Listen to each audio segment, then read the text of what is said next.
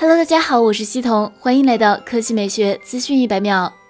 日前，雷军预告他和米粉们第一次的年夜饭定在二月七日晚十九点，小米商城播出。今晚，雷军发问：如果小米发布一款万元的高端手机，你会买吗？他紧接着表示：如果我们要做一部定价过万的高端手机，它应该是什么样的？雷军热情的邀请大家在评论区畅所欲言，米粉们也非常捧场，纷纷表示产品够好就会买，只要物超所值肯定买。其实小米此前有过一款万元手机，那就是一万九千九百十九元的 Mix 阿尔法但遗憾流产。雷军此次的发问也不禁让人联想起，近日传言小米今年最贵的旗舰会超出想象，主角可能是 Mix Fold 折叠屏。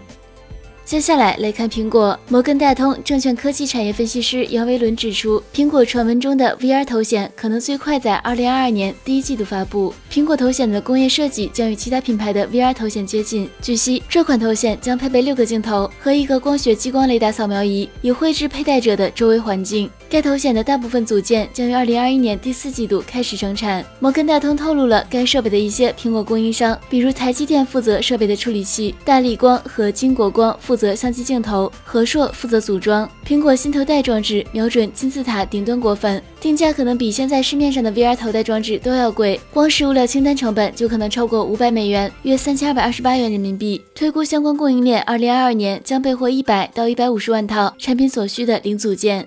好了，以上就是本期科技美学资讯百秒的全部内容，我们明天再见。